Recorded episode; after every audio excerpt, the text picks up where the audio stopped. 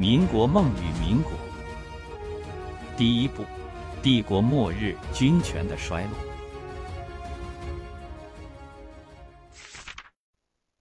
第三章，帝国伤口。道光皇帝生于一七八二年，熬到三十九岁才坐上龙椅，成为满清入关之后的第六个皇帝。那个时代人均寿命也就是三四十岁，三十九岁在老百姓中都已经是老人家了，所有的棱角和锐气都没有了。所有清朝皇帝中，只有雍正上位时比他年纪大四十四岁。道光上位之后的特点就是没特点，兢兢业业，谨小慎微，典型的帝国中期皇帝。这样一个人做一个太平年代的守夜君主是可以的，应付巨大的变动是不可以的。道光的帝国思维中，以为敌人能威胁到大本营北京有多么了不起，实际上在海洋国家的思维中，从广东游弋到大沽口相当于沿途观光一番，换个地方而已。技术上落后不可怕，可怕的是思想上落后。对于一个死要面子的王朝而言，让敌人出现在自己心腹地带是一件很丢脸的事。全然没有意识到一个新的威胁，老祖先们从来没有遇到的威胁，帝国偶像康熙、乾隆大帝都不曾面对的威胁正悄然而来。失去淡定的道光皇帝耍了一个中国特色的花招，让琦善去广东和鬼佬谈判，蛮夷们，你们退回广东那边吧，俺这边把踢了你们命根子的林则徐撤职，顺便把打败你们的邓廷桢也撤职。在中国人的思维里，这叫退一步海阔天空，面子给足。老子天朝大国，原本对尔等蛮夷之辈不屑一顾，如今放下身段，拿你们当人看，不要给脸不要脸，赶快滚吧。然而对方并不是中国人，没有这个思维，人家就是强盗，对强盗只能用武力，把他们的脑袋割下来，就像当年戚继光对付倭寇那般。除此之外，人家只认银子，不要面子。如果现在没实力割他们的脑袋，就应该埋头发展实力，强大之后再转身割他们的脑袋。所谓谈判，也就是扯皮。无尽期的扯皮中，一律表示压力很大，因为带一帮人出来这么久了，还没捞到多少好处，后方那些肥肥胖胖的大流氓，和大流氓之上那个年轻漂亮魅力四射的流氓头子女王是不会满意的，所以一律决定不再和琦善扯皮，发扬强盗精神，突然进攻失去林则徐的虎门，打死清帝国官兵，破坏清帝国船只。这种流氓行为相当于拿巴掌扇琦善的耳光。时间是一八四一年一月七号。琦善生于豪门世家，又是封疆大吏，平时高高在上，出门前呼后拥，如果他愿意，可以随时骑在老百姓头上作威作福。但是对于长毛高鼻子一律的流氓行为，琦善不仅没有拿出平时对付老百姓的威势，而且还表示理解和尊重，还屁颠屁颠的跑到沦陷区川鼻炮台去谈判及沙角炮台，当时被一律攻占，签订了一个条约，表示中国愿意割地香港岛，赔款六百万银元，开放通商口岸广州。这就是川鼻条约，近代第一个不平等条约。琦善这个家伙很难说清楚，可以说他软骨头卖国是满奸，因为他是近代史上第一个拟定卖国条约之人。另一方面，也可以说他目光如炬，看到了两国差距，继续打下去会有更大耻辱。琦善把卖国条约送到北京，让皇帝盖章。北京再一次炸锅了，帝国肉食者们从戏园子出来，活动一下筋骨，揉揉大肚皮，表示这个琦善真丢咱们老祖先的脸。咱大清从太祖爷一声吆喝，起于穷山恶水之间，一路走来，啥阵势没见过，会怕他们一帮蛮夷？再说了，咱天朝主要目的是禁止鸦片，确保咱们的钱袋子不要被人家掏空了，保持军队的战斗力。这通商口岸的口子一开，鸦片再也禁不住了，天朝根基要动摇。结论，琦善愧对列祖列宗，该杀。道光皇帝一看这情况，怒了。老祖先努尔哈赤是三副铠甲起兵，何等猛！老祖先的儿子入主中原，何等狠！老祖先儿子的孙子康熙开创盛世何等牛！老祖先儿子的孙子的孙子，乾隆爷号称十全武功是何等狂！如今一片大好河山，到了俺手里就要割地。你大爷的，如果割地，他日黄泉路上还不被一群祖先踢屁股啊！不行，绝对不行！开战！开战之前，先把琦善这个败家子儿抄家，打入天牢，战胜蛮夷之辈之后再问斩。可怜的琦善，几十天之前还是风风光光的钦差大臣，一转眼就在大牢中自求多福了。道光帝派自己的侄子奕山指挥作战。如果说来抢劫的鬼佬已经相当无耻了，那么更无耻的则是帝国高层如奕山。他是个卑劣的种族主义者，骨子里对汉人不信任。皇帝本来让他南下打仗，败了，他竟然无耻地向朝廷汇报曰打胜了。胜败中间的沟壑怎么填？奕山想到了老百姓，就说刁民捣乱，导致自己的胜利果实化为乌有。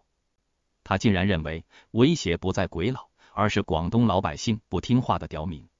见过无耻的，没见过这么无耻的。自己不行，让老百姓背黑锅，而且不惜挑拨民族矛盾。十五年之后，奕山成长为满清皇室中第二号卖国贼。为啥会有这么不要脸的人？套用如今比较时髦的话，体制问题。如果说道光是狂妄的乾隆奴化教育培养出来的皇子，那么奕山就是奴化教育培养出来的王爷。是不是很荒唐？后面还有更荒唐的。血战。经过一系列的忽悠试探之后，精明的鬼佬已经看到了清帝国的虚弱。搞了大半年，都没有把一支四千人的小舰队怎么样，还要讨论割地赔款的事。所有这一切都表明，那个看似庞然大物的古老帝国，实际上是一块肥肉，不吃对不起上帝。于是英国佬开始增兵，并且更换了军事统帅，用普鼎察代替义律。如果仅仅是义律的四千人，放他们上岸，用骑兵冲击还是有可能吃掉他们的。等到鬼佬增兵到万人以上，他们可以相互支援时，基本上就很难了。毕竟冷兵器和热兵器的差别太大了。即使是清朝初期的八旗兵也不见得能行，中后期就更不用提了。所以才有鸦片战争中的奇观，清帝国十几万人干不过鬼佬一万多人。普鼎察和义律不同，他没有去进攻广东，也没有去骚扰塘沽，而是独具眼光，把矛头指向长三角地带。这一招非常阴毒，长三角是东南腹地，非常富有，从那里可以沿江而上，发挥鬼佬的水上优势，避免陆地远距离作战。普鼎察的作战方案：攻打镇海（今宁波），位于长江口；攻打定海，位于长江口；攻打吴淞（今上海吴淞口、黄浦江入海口）。定海保卫战爆发。定海三面环山，北面的小峰岭，陡峭的绝壁，可俯瞰县城；西面也是山，东面是水港，南端是通道。这样的环境原本可以经营为要塞，但是清帝国既没有那个意识，也没有需要，所以战争来了就很被动。鬼佬直接把大炮开到门前轰炸就行了。清帝国上层腐败，中下层官兵却表现出罕见的民族气概。定海总兵葛云飞在后勤补给不足、战略劣势、武器装备落后等诸多不利的情况下，带着王锡鹏、郑国洪等三千兄弟在绝境中坚守。那是一场不对等的战争，鬼佬可以把战舰停在一个风平浪静的地方开炮轰击。尽管如此，葛云飞还是带领着兄弟们血战一周，打退鬼佬的多次进攻。连日恶战之后，队伍相当困乏，但是他们并没有打算放弃。最后的时刻终于来了，鬼佬登陆，双方拼刺刀。鬼佬让汉奸上去打头阵，王锡鹏身先士卒，奋力砍杀，一条腿中弹折断，仍然坚持战斗，战死。英雄！郑国洪弹尽粮绝，带领弟兄们和敌人血战。他骑马冲击敌人，受伤十余处，力竭而亡。英雄！战友们一个个倒下，只剩下葛云飞。他并不悲伤，因为他知道自己不久就会追随他们而去。兄弟们先走，我随后就到。但是在我倒下去之前，要杀个痛快。不仅仅因为他是国家军官，还因为他是血性男儿。于国家而言，守卫疆土，职责神圣，绝不能后退。于个人而言，既然上了战场，那就杀个痛快。让手中的清风长剑引足敌人的鲜血，倒也是人生一大快事。葛云飞从关山和鬼佬短兵相接，一直杀到炮台，再杀到竹山门。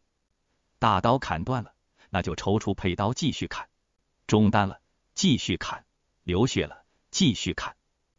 最后他的脸被大刀砍掉一半，他也不在乎；身体被打穿了，他还是不在乎。最后他死了，是站着死的。死而不倒，许多年过去了，我们依然记得那死而不倒的英雄。他的头颅对得起天空，双脚对得起大地。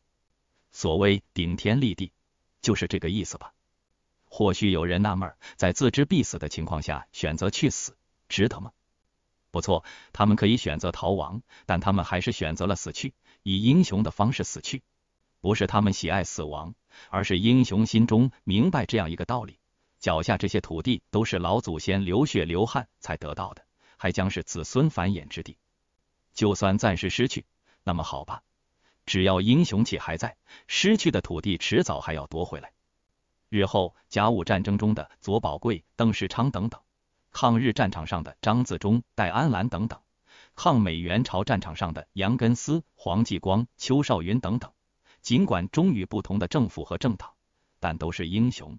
中华民族的英雄，葛云飞、王锡鹏、郑国洪也是这样的英雄，尽管他们为一个腐朽的政府卖命。英雄死了，希望还在，这是中华文明延绵不绝的秘诀所在。浩气长存，英雄不灭。人民英雄纪念碑上的碑文只是借助毛泽东的手写上去，实际上是千百英雄血凝练而成。此后的一百年，国人种种劫难，出现了种种垃圾败类，但中国还是再一次站起来了。因为这片土地上虽然生长着各种垃圾，更重要的是养育了精英。在长江口另一侧的吴淞战场上，也上演着英雄和小丑的闹剧。扮演小丑的是两江总督牛建，弃城逃跑；扮演英雄的则是江南提督陈化成，力战而亡。逃跑的牛建多活了几年，但永远被钉在了历史的耻辱柱上。鬼佬攻陷长江口之后，沿江而上，一路烧杀抢掠，直逼南京，时间是一九四一年八月六号。又到了考验帝国上层肉食者的时候，他们的表现如何呢？四个字，丢人现眼，屈膝。此时的满清政府只剩下两条路，继续打下去，承受更大的牺牲，或者屈膝求和。先看第一种可能性，继续打下去的话，南京很可能陷落。当时的南京是长江流域政治、经济、文化中心，地位仅次于北京。朱元璋就是在南京站稳脚跟，才把蒙古人赶走的。后来的洪秀全也是在南京把清帝国折腾到奄奄一息。但是要说鬼佬那点人能怎么样，也是瞎扯。一共两万人集中起来，战场见真章。清帝国干不过，分散之后和石沉大海差不多。鬼佬的主要目的不是占地盘，而是赚钱。怎么赚钱呢？还是做生意。所谓做生意，就是贩毒卖鸦片，在赚钱的基础上再想办法多讹诈一点。如果帝国坚持战争，鬼佬的战争补给要么从最近的印度运过来，要么直接在帝国抢劫。抢劫的结果肯定会招来大规模的民怨，到时候即使有汉奸帮忙，也很难长久立足。而且英国当时要经营全世界，不可能把所有人都投放进来。如果英国佬真有战争的决心，就不会放任美国独立。但这仅仅是后人的观点，当年的肉食者们没有这个想法。他们没有战争意志，因为他们的脑袋里还是天朝上国。一帮鬼佬不过是凡人的癞蛤蟆，钢筋铁骨且精明狡诈的癞蛤蟆，得想办法打发掉。如果打发不掉，后果很严重。严重的后果并不是来自癞蛤蟆本身，而是帝国内部。如果南京陷落，那么整个江南地带都会动摇。江南一直都不太安定，民间有不少反清复明的组织，算是暗流。鬼佬占据南京的话，各种潜在势力会爆发，那时候江南肯定是一片混乱，半壁江山将摇摇欲坠，老百姓会趁机起来搞武力选举。历朝历代的专制君主宁愿向外人低头，但是不愿意在老百姓面前低头，因为君主专政体制下，老百姓只是奴才，别国好歹是平等的。宁赠友邦，不与家奴，就是这个道理。当年满清入关也是趁乱进来的，不行，绝对不行，那就屈膝吧。屈膝求和的结果就是中英友好。一八四二年八月二十九号，南京条约诞生。条约之一，割香港岛给英国，凯帝国割地之先河。之前都是抢别人的地盘，更要命的是，英国有了立足之地，之前要从印度来抢，现在可以直接驻兵香港，随时抢。条约之二，开放广州、厦门、福州、宁波、上海为通商口岸，提供鸦片卖场，五个地方辐射了整个东南沿海，英国人获得巨额利润，中国人逐渐成为东亚病夫。条约之三，中国向英国赔款两千一百万银元，分二十四年付清，加重税负，百姓苦不堪言，成为太平天国运动的导火线。条约之四，进出口关税，两国共同商定，给英国人更多好处。条约之五，享有领事裁判权，英国人享受权利而不必尽义务。这就是近代史上第一个万恶的不平等条约。后人都骂肉食者脑残，实际上也确实脑残。但彼时彼刻，在大陆思维的帝国中，在对汉人不信任的满清肉食者眼中，条约看起来还可以接受。当时的香港也就是一个小渔村，没几个人，不算啥。赔款两千多万两银子，而且是按揭付款，小意思，哪里都能搜刮出那个数。至于通商口岸，可以慢慢折腾。进出口税收问题嘛，本来就闭关锁国，关门搞农业，不搞外贸的，也不差那几个钱，无所谓。对帝国肉食者而言，总算把那帮讨厌的癞蛤蟆给送走了。尽管丢点面子也无所谓，而且从中国历史传统上看，比起送女人和亲，比起向别人交保护费，也不算特别丢人。如果没有接下来的一系列种种，确实不算特别丢人。然而事情并非如此，那不是普通的战争，而是两个文明的较量。战争的层次，凡事都有一个层次，由低等向高等逐渐升级。两个人动手，那是个人争端，可谓花样百出。如果两人是夫妻，那是家庭内部矛盾。如果是两个男人，可能是因为经济纠纷，可能是同时爱上一个女人，也可能干脆就是醉鬼。如果两人是街头大妈，可能就是因为八卦问题没有意见统一。这些说到底都是个人战争。当然，这些个人战争可以扩大化，把亲朋邻里拉进来，升级战争规模，或者干脆不守规则，下黑手。个人战争升级就是团体战争。团体战争可以是因为利益分割不均引发的黑帮火拼，也可以是两个村子因为旅游资源划分不满而群殴，还可以是工人罢工引起冲突。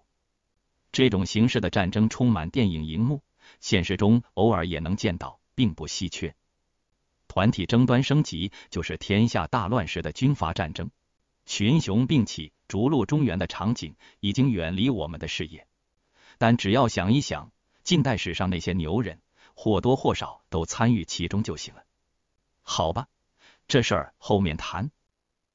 当然了，高端战争就是国与国之间的战争，这种战争更为残酷，更为直接，破坏力更大。比方说，近代史上的中日战争，从一八九四年到一九四五年，前后持续半个世纪。尤其是八年抗战，经历了人类战争史上的各种野蛮、残忍，不堪回首。有史以来到如今，最高端的战争是意识形态的较量，或者说不同文明体系的较量。这种战争不如国与国之间的战争残酷，但复杂性有过之而无不及。国与国之间通常就是利益争端，征服或被征服就是索取统治权。意识形态的较量不仅要征服身体上的每一个毛孔，还要征服头颅里的每一个脑细胞。是不是很残忍？是很残忍。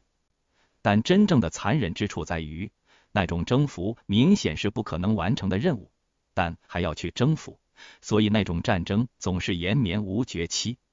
看看伊斯兰世界和基督世界的全面碰撞，直到今天还是火花四溅。